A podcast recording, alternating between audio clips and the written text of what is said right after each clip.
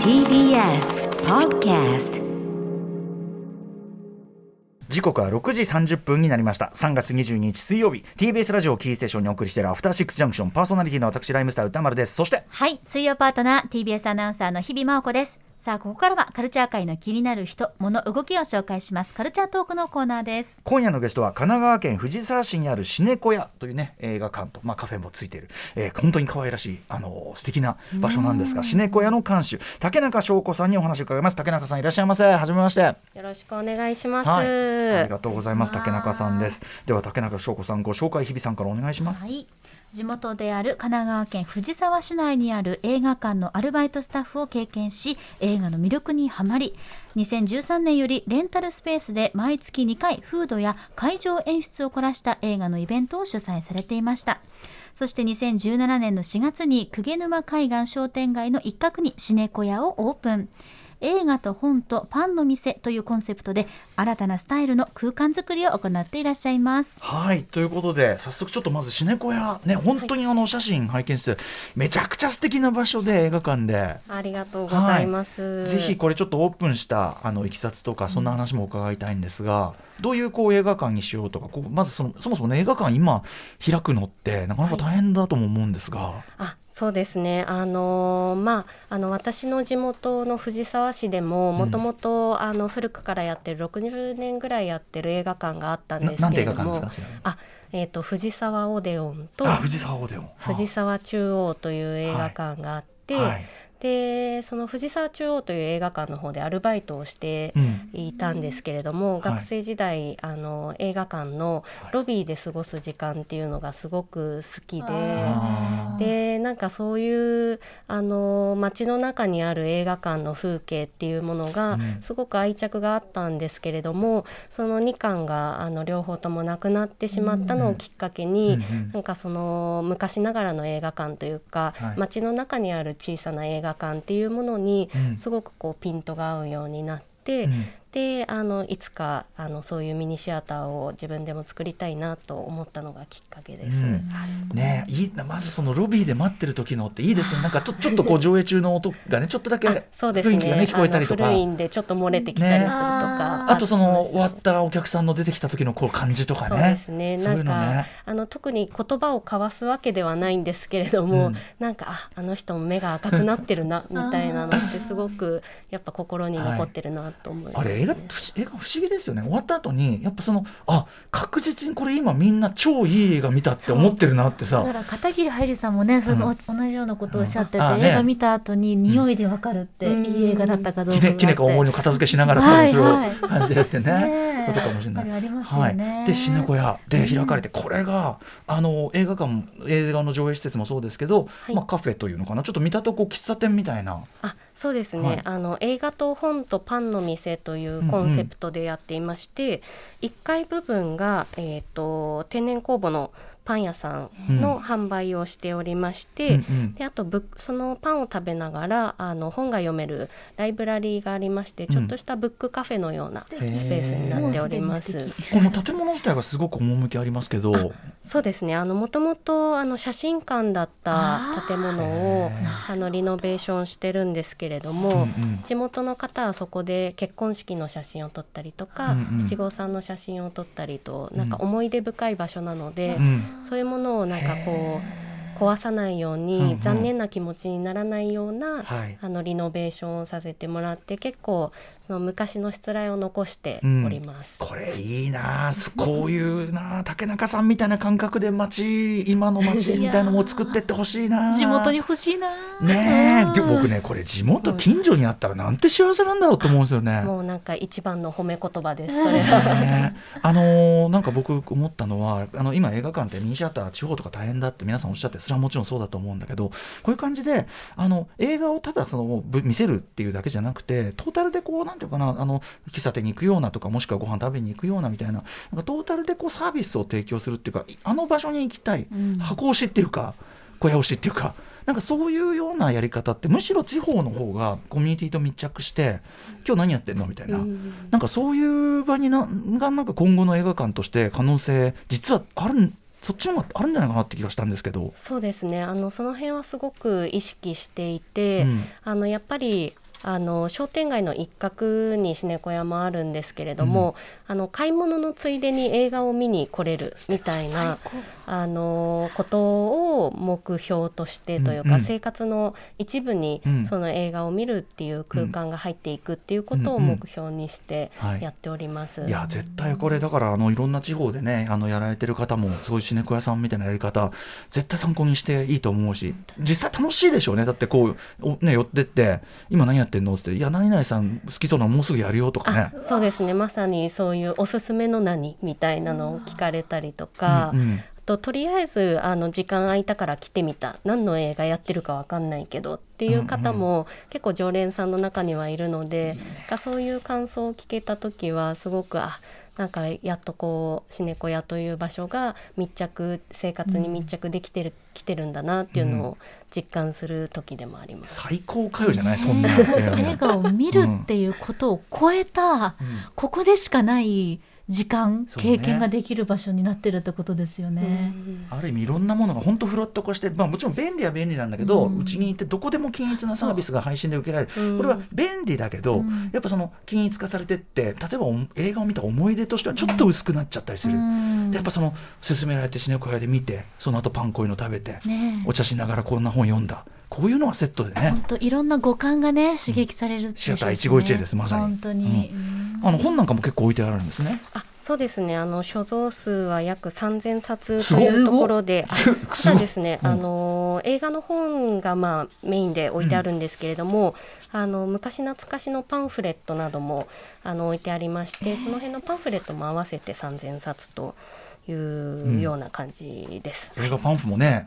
やっぱ後からその若い世代だったらこのリアルタイムこういう感じのことで書いてるのは新鮮ですもんね。なんか文体がやっぱり昔の昭和な文体なのでそれを見て結構若い子なんかはグッときてるっていうのはあります ね。時々僕とかもう当たり前のように読んでて、あれを今読み返すと、うわ80年の軽薄文体軽薄みたいなのありますよ ね、 やっぱね結構対談のトークの文章とかは面白いなと思うね、うんうん、その時代感が出ているなと思います、はい、いやということでちょっといずれね、ちょっと皆さんまず藤沢のお近くの方、こんなとこあんの映画館の幸せよってことで、ね、ぜひ行っていただきたいし、ね、映画のチケットだけじゃなくて入館料を払えばというところもあるわけですね。そうですね、映画を見ないっていう方もご利用いただけるように、入館料3時間500円でその本やパンフレットもご覧いただけるようになっております、うん、マジかよ、はい、ちょっとなんか藤沢に行ってみたくなりました。本当シネコヤさんのおかげで、ね、いやもうちょっと用もないのにそこ行って仕事してるみたいなね、うん、いいな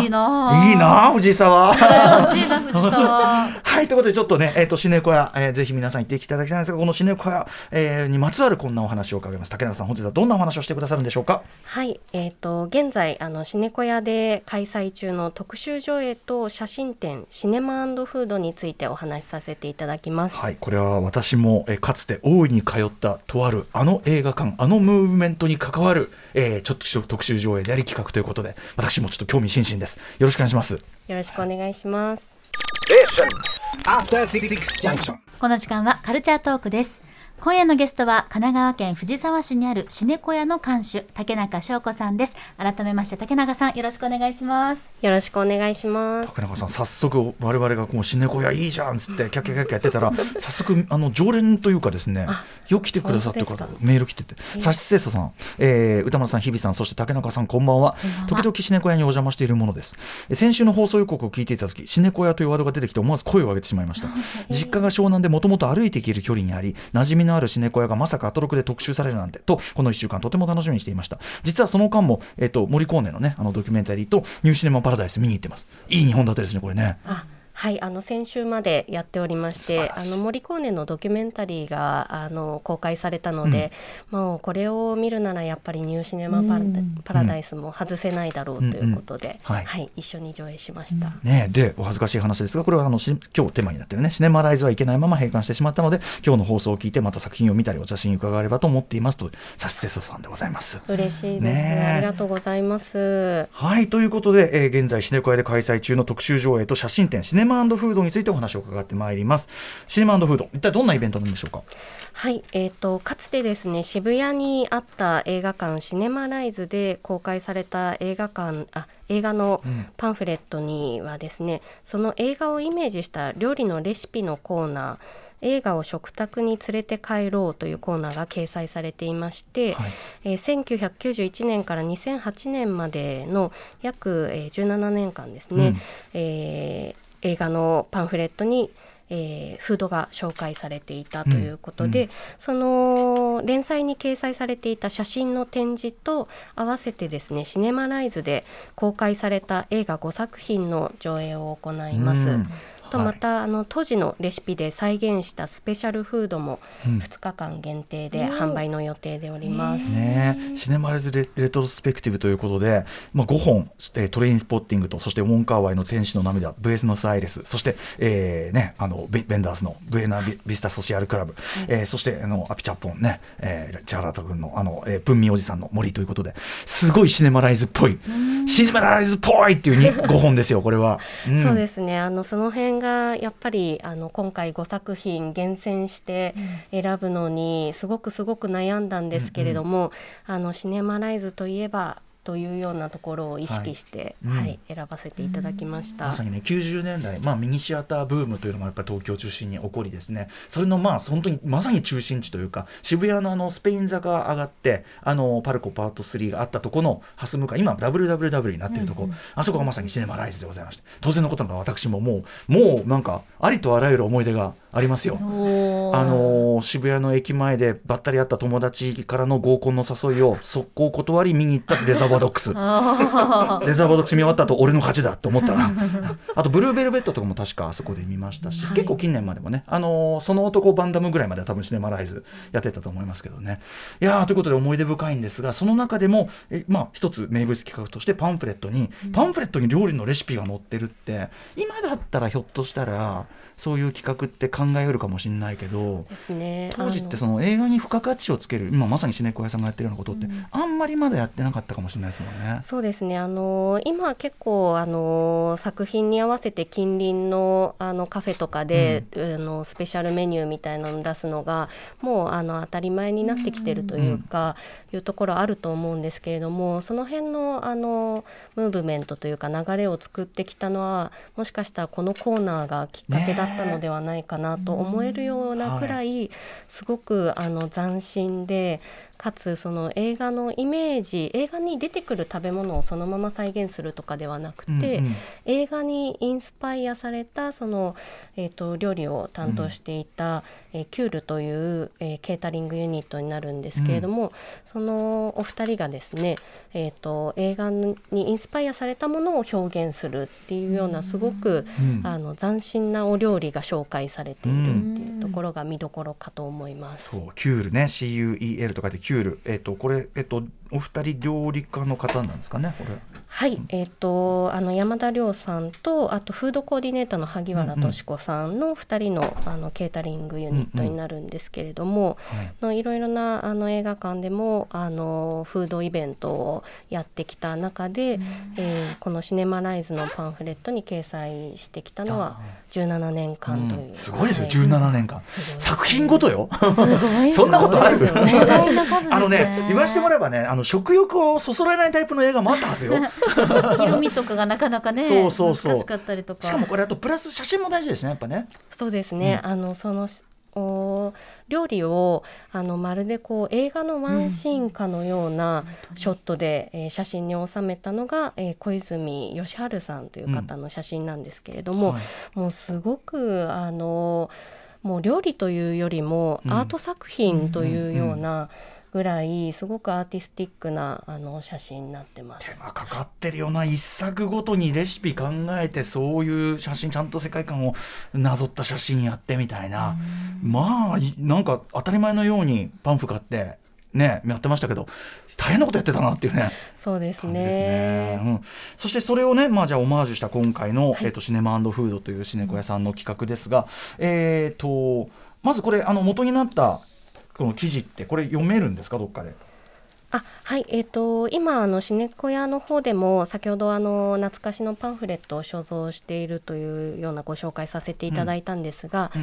シネマライズ公開作という形でコーナーを作ってまして、もう本物が見れるわけですね、はい、ある意味ね、はい、一部ご用意ございます、かつ今回この、写真展のイベント期間中は、写真展の制作チームの方から、はい、一式ですね、シネマライズの公開作のパンフレットを置いておりますので、この期間中はさらにたくさんの作品のパンフレットが現物で見れるようになっております。すごい本物ですもんね。あと今回その2020年間に出たこのまとめた本の中でね、はいそうです、今回開催のきっかけとなりましたシネマ&フード映画を食卓に連れて帰ろうという、角川さんから出ている本なんですけれども、なんかなその中をまとめた本という感じですかね、はい、そうですね、17年間というすごく長い期間の連載なんですけれども、その中からよりすぐりの40作品ですね、はい、美しい写真とレシピを紹介しております。これ僕さっき言った必ずしも食欲をそがれるような映画もあるはずだったんだけどダーウィンの悪夢とかやってんだ。そうなんです。ダーウィンの悪夢でブラックフィッシュフライってすごいこのブラックユーモア聞きすぎでしょこれ、すごい細長い黒い揚げ物。あとイレーザーヘッドとかさ、食欲どこじゃないよと思ったんだけど、ちゃんとこうドッグロールのランチボックス工夫されてやってるんですね、やっぱね。面白い。こういうのも、どういうふうに解釈してるかって楽しみがありますね、これね。そうですね、そこがやっぱりキュールの面白いところで、単純にこの映画の中に出てくるものではなくて、2人が受けたこうインパクトみたいな感情の部分がそのまま料理で表現されているっていうところが、すごくその写真展でもずらっと並ぶと相関で感じていただけると思います、ね。ポスターでアナザーポスターってあるけど、要するに作品をもう一回再解釈してデザインし直した、なんかそれにも近いような、それの料理版っていうか、こう解釈するかみたいなね、感じですよね、はい。でですね、今回シネコヤさんでやる5作品、チョイスはその本当にこれぞシネマライズっていう5作品がラインナップされてということで、これご飯も今回はやるんですか、実は。2日間限定でですね、書籍でも紹介されております、ブロークバックマウンテンの豆マフィンと、今回上映いたします、ブエノスアイレスのトマト麻婆豆腐。これ美味しそうめちゃくちゃ美味しそう、はい、やばいはい、こちらをですね2日間限定で今週末の3月25日と26日の土日2日間で、提供いたします。これも、もちろん売り切れってこともあるでしょうからね。はい、数量限定でですね、売り切れ次第終了となってしまいますので皆様、お早めにご来場ください、はい、あと単純に今回の5作品のチラシを今拝見してるんですけど、1個5作品バージョンそれぞれ作って、しかも紙質とかから変えてそれぞれそうですね、はい、作品のイメージに合わせて、はい、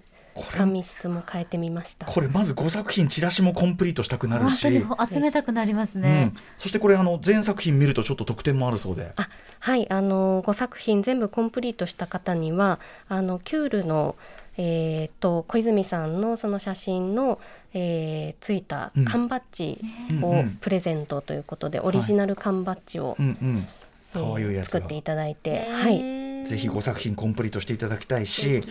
あとなんかまさにその食べ物と映画っていう、そのなんていうかトータルでこうなんていうかサービスとか体験を提供するっていうシネコヤさんならではの、本当に企画ですよね。そうですね、私自身も実は今のシネコヤができる前に、イベントの中で映画をイメージしたシネフードというのを提供して、それを見ながら映画を見るというイベントをずっと開催してきた中で、今回本当にとてもいいご縁をいただいて、それを実現することができて、うん、はい、すごく感謝しております。だから映画見て、うん、ご飯食べてで本も読めて、ね、関連する本もパンフレット以外にももちろん関連本はたくさんあるってことですもんね。あ、そうですね、はい、今回制作チームの方が萩原さんが関わってきた料理本のレシピの本などもたくさんご用意しておりますので、うんうん、はい、だから料理から興味入ってきて見に来てもいいし、うん、当然映画から入ってもいいしという、うん、でそしたらそこにまた集まった人からまたなんかねつながりができたりとかもするかもしれないし、いいな藤沢、何それうん、いや羨ましいし本当に素敵な試みだし、はい、と思いました。ありがとうございます、はい、ということで、改めて日比さんからこちらのね、シネオカが開催中シネマ&フード概要をお知らせしておきましょう。はい、神奈川県藤沢市にありますシネコヤで現在開催中、特集上映と写真展シネマ&フードは4月の2日日曜日までの開催です。この土曜日日曜日では特別フードも楽しめるということですね、うん、お席に限りがございます。必ず見たいという方はお電話でのご予約お待ちしております。電話番号は 0466-335393 0466-335393 です。受付は午前11時から午後6時までです。そして詳しい映画のタイムテーブルはシネコヤのホームページでご確認ください。お電話で予約ってこれがまたすごいですねこのシステムそうなんです、電話のみとなっております。なんかでも逆に贅沢な感じする、素敵です。なんかリザーブって感じがする、うん、そして改めて土曜日日曜日番組でもお世話になっているお菓子研究家の福田理香さん、ああもうそれは福田理香さんは飛んでくるでしょう、はい、それは福田理香さん案件でしょうこれは、はい、うん、そして料理創作ユニットゴマがキュールのレシピを再現した特別メニューもお楽しみいただけます。トマトマーブすいませんねそればかりお腹空いてんのかもはい、ということで、ここまでゲストは神奈川県藤沢市にあるシネコヤの館主竹中翔子さんに、シネコヤで今度開催中シネマ&フードのお話伺いました。竹中さんありがとうございました。ありがとうございました、はい、いずれ伺いたいです、はい、ぜひぜひよろしくお願いします。ありがとうございます。そして明日のこの時間はポケモンやファイナルファンタジーシリーズにも関わったサウンドプログラマーゲームデザイナーの岩本翔さんが登場。現代のゲーム音楽を考える上で欠かせないインタラクティブミュージックという概念、つまりそのプレイしながら自然に音楽が変化していくそのシステムについてお話を伺います。